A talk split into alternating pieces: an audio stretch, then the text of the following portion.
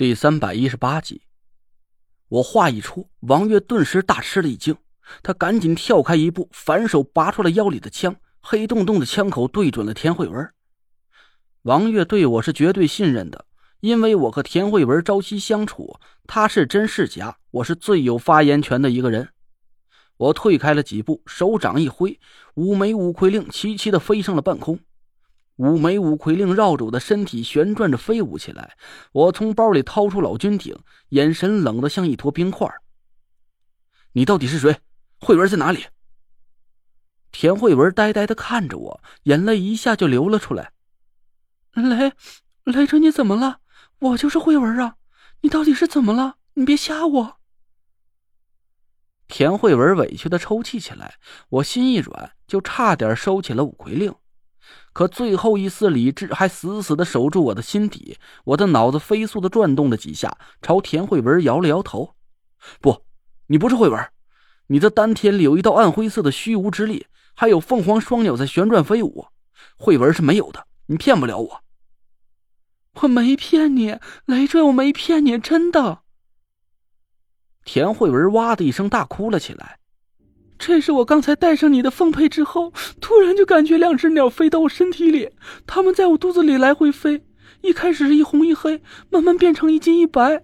可等我学完了幽冥鬼步和鬼门十三针之后，它它们就变成灰色的了。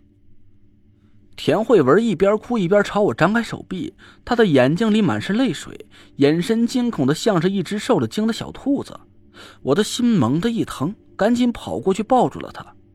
我知道，人的眼睛是不会假装的，无论演技多高超的演员，都会在眼睛里多多少少流露出一丝演戏的痕迹。可我眼前的田慧文没有这种感觉，她是真的被我吓到了。她趴在我怀里，不停的哭着，身体一个劲儿的颤抖。我拍了拍她的后背，但我心里的警惕却完全没有消散。慧文，你还记得我们俩第一次见面的时候，你对我说句什么话吗？第第一次见面，田慧文从我怀里抬头看着我，一边抽泣一边回想了一下。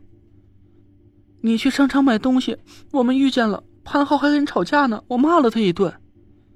我摇摇头说：“不，那不是我们第一次见面。十八年前在上水村，爸妈带着你来和我找师傅，你对我说过的话你还记得吗？”田慧文捏着拳头在我胸口捶了一下，脸上露出了娇羞的神色。什么？你讨厌？再说了，也不是十八年，这都马上十九年了。我笑了笑，问他当初和我说的是什么。田慧文的脸羞的是通红，他趴在我耳边吹气如兰，声音低得像蚊子一样。你是叫累赘吗？以后我们就是。就是，哎呀，你讨厌！田慧文把头拱在我怀里撒娇，我终于放下了心，我紧紧的抱着她，心里后怕不已。要是我眼前的田慧文真的被人调了包，我会为我让她冒险去和泥娃娃做游戏而悔恨终生。从目前的情形来看，中州五魁，包括我师傅在内，恐怕都靠不住了。但无论谁会背叛我。我都相信田慧文是我生命里最靠得住的一个人，他的命和我已经死死的纠缠在了一起，我们生在一起，死也会在一起。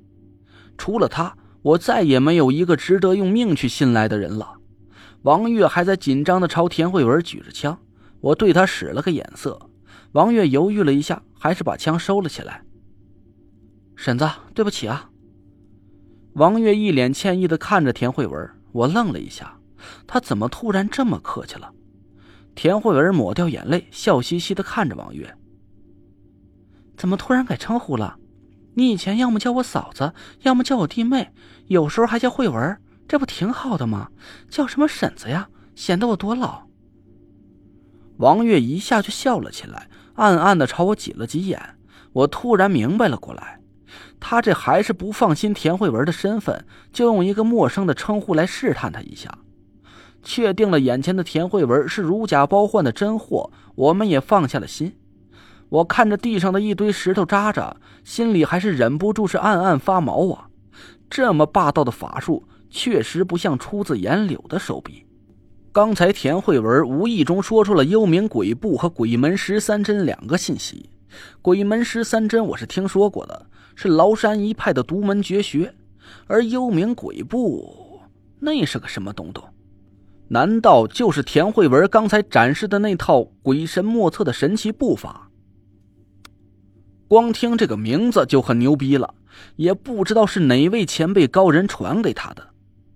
其实我真的很好奇。刚才田慧文消失的二十多分钟，他到底去了哪里？见了什么人？是不是那个人把这两套神奇的法术传给了田慧文？可我也很清楚风水行里的规矩，只能叹了口气，强行忍住了心里的好奇。这个煞局该怎么办？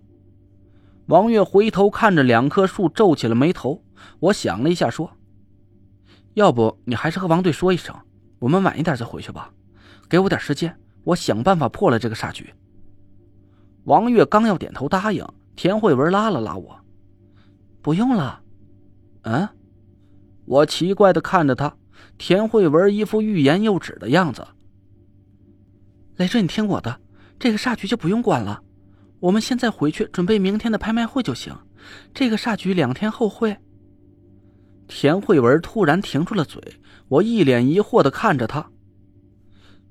这也是你刚才去见那个人告诉你的？田慧文点点头。我想了半天，其实我也没有十足的把握能解开这个煞局，弄不好还会触发什么连环机关。到那个时候，我就没命去等到七月十五了。行，那咱回去吧。我指了指地上的泥娃娃，说：“那你见的高人有没有告诉你，这个泥娃娃是不是就是解开潘浩天命诅咒的引子？”田慧文笑了笑，他没回答我，只是从地上抱起泥娃娃，连着装着云铁金针的木盒一起塞到了我怀里。泥娃娃告诉我，潘浩让他转告你一句话。什么话？我盯着田慧文，他指了指我怀里的泥娃娃和金针，说：“七月十五必有大用。”我心里一惊，这句话我曾经见过。就是在吴桐把青鸾铜和怡海扇交给我的时候，同时还给我留了一张纸条，纸条上有一句话：“好好保管，七月十五有大用。”七月十五，青鸾铜、泥娃娃、云铁金针，难道这些东西都是解开五魁天命诅咒的引子？田慧文似笑非笑的看着我，我笑着捏了捏他的鼻子：“走，回家。”准备明天拍卖会。我们三人又回到了下谷底的位置。我把云铁金针放进包里，抱紧了泥娃娃，刚要施法爬上山去，田慧文突然回过头来看着我：“累赘，啊，你记住，在这个世界上，除了父母之外，唯一能用生命来守护你的人。”田慧文深吸了一口气，一字一顿的说：“那就是师傅。”